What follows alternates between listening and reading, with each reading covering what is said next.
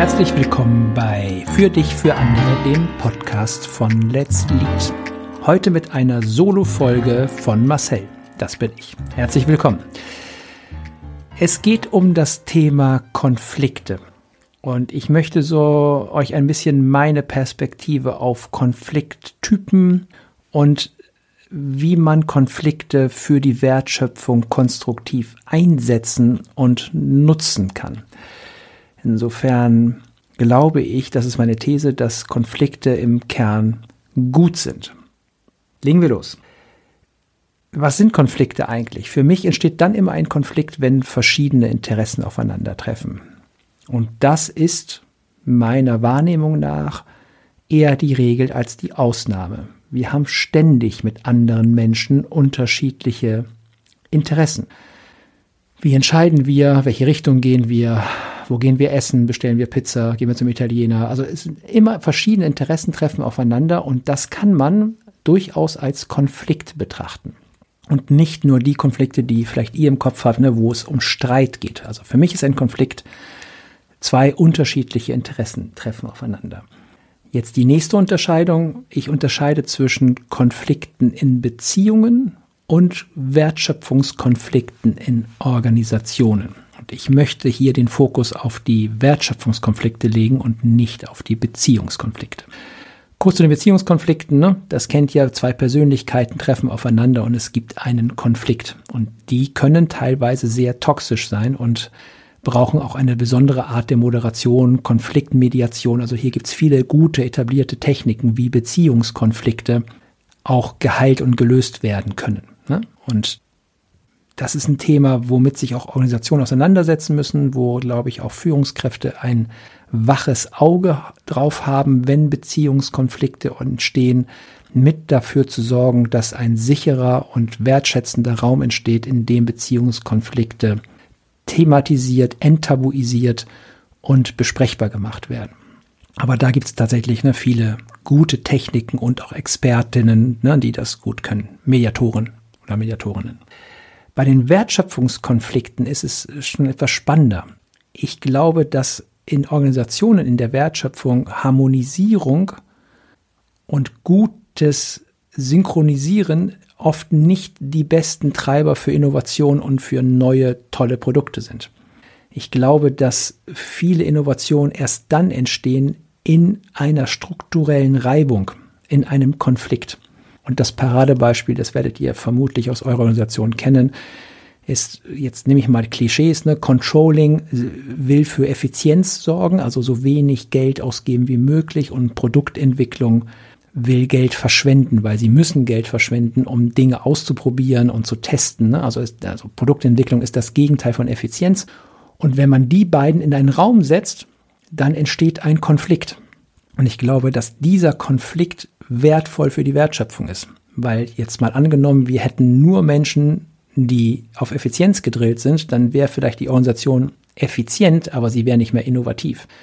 Und wenn wir nur Menschen hätten aus der Produktentwicklung, die Verschwendung haben und neue, ich meine Verschwendung auch nicht negativ, also die investieren in neue Produkte, Ideen, ja, und damit auch Geld ausgeben und testen und ausprobieren und scheitern und gar keine Effizienz da wäre, dann würde das Unternehmen vielleicht auch nicht florieren. Und so ist der rollenmäßige Konflikt durch zwei unterschiedliche Zielsetzungen, Effizienz versus Innovation, ein guter Konflikt. Wenn er und das glaube ich ist Führungsaufgabe, einen Raum bekommt, in dem dieser Konflikt, also ich könnte sagen, ausgetragen wird oder besprechbar gemacht wird. Und da hilft es, wenn man die Beziehung rausnimmt, das auch, glaube ich, thematisiert und es auch den Teilnehmenden klar macht, dass wir hier nicht über Menschen und Personen reden, sondern dass wir über Rollen reden. Also der oder die Controllerin hat die Aufgabe und die Rolle Effizienz zu fördern das muss sie privat gar nicht zwingend genauso sehen und machen, aber das ist Teil ihrer Stellen- und Rollenbeschreibung. Und der Produktentwickler in diesem Beispiel, der will ständig neue Dinge ausprobieren, von denen er noch nicht weiß, ob sie funktionieren. Jetzt gibt's diese Arten von Konflikten in arbeitsteiligen Organisationen ständig und die gibt's auch ständig in Teams und in Projektgruppen. Wenn ich jetzt mir anschaue, wie eine Führungskraft das moderieren könnte, dann glaube ich, dass eine Aufgabe von Führungskräften ist, so sogenannte Konfliktarenen, das würde jetzt so ein bisschen martialisch klingen, oder Konfliktmanegen zu schaffen, in denen Konflikte auf der Wertschöpfungsebene einen speziellen Raum kriegen.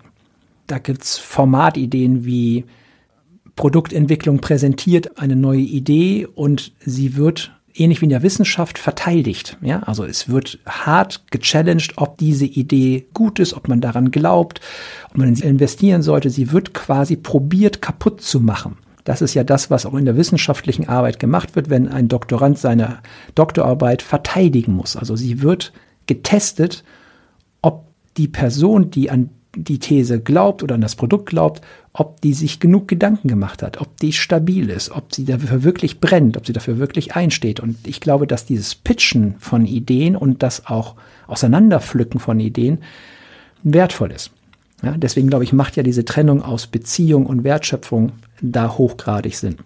Und viele Techniken, die man da nutzen kann. Ne? Also es, ihr kennt vielleicht das Beispiel von Jeff Bezos, der immer bei einer Produktpräsentation, wenn beim Management Board was vorgestellt worden ist, hat ja keine PowerPoints zugelassen, sondern hat die Produktentwickler eingeladen, die ihr neues Produkt in Form einer Pressemitteilung vorzustellen. Also sie haben bis zu sechs Seiten Pressemitteilung geschrieben, um den Kundenfokus drin zu haben und haben dann diese dieses Dokument ausgedruckt auf Papier und all den Boardmitgliedern quasi am Start des Meetings hingelegt. Also die haben das nicht vorab bekommen. Und dann haben die Boardmitglieder 15 Minuten Zeit gehabt oder 20, das in Stille zu lesen, jeder einzeln und sich dann Bemerkungen dazu zu machen. Und dann wurde darüber diskutiert, ob die Leute an diese Idee glauben und wie man mit den unterschiedlichen Anforderungen ne, der Organisation, Effizienz versus Verschwendung, passt es zum Fokus, passt es zur Strategie, glaubt man an das Produkt, das aus allen Perspektiven zu beleuchten, um eine möglichst treffsichere Entscheidung zu finden und zu treffen. Und ich glaube, dass wenn wir in Organisationen Konflikte zwischen arbeitsteiligen Bereichen im Sinne der Wertschöpfung, im Sinne des Kunden Raum geben und sie nicht quasi nur an der Kaffeemaschine, überspitzt es jetzt, und in Meetings, die eigentlich einen anderen Zweck haben, thematisieren, sondern explizit sagt, das ist hier ein Reibungsraum, das ist ein Konfliktraum, wo wir nicht an Menschen kritisieren und keine Beziehungskonflikte lösen, sondern an der Wertschöpfung arbeiten, dann ist das, glaube ich, eine wichtige und zentrale Aufgabe von Führungskräften, besonders in Organisationen, die eine hohe Dynamik haben und sich weiterentwickeln müssen. Was meint ihr dazu? Beste Grüße. Bis dann.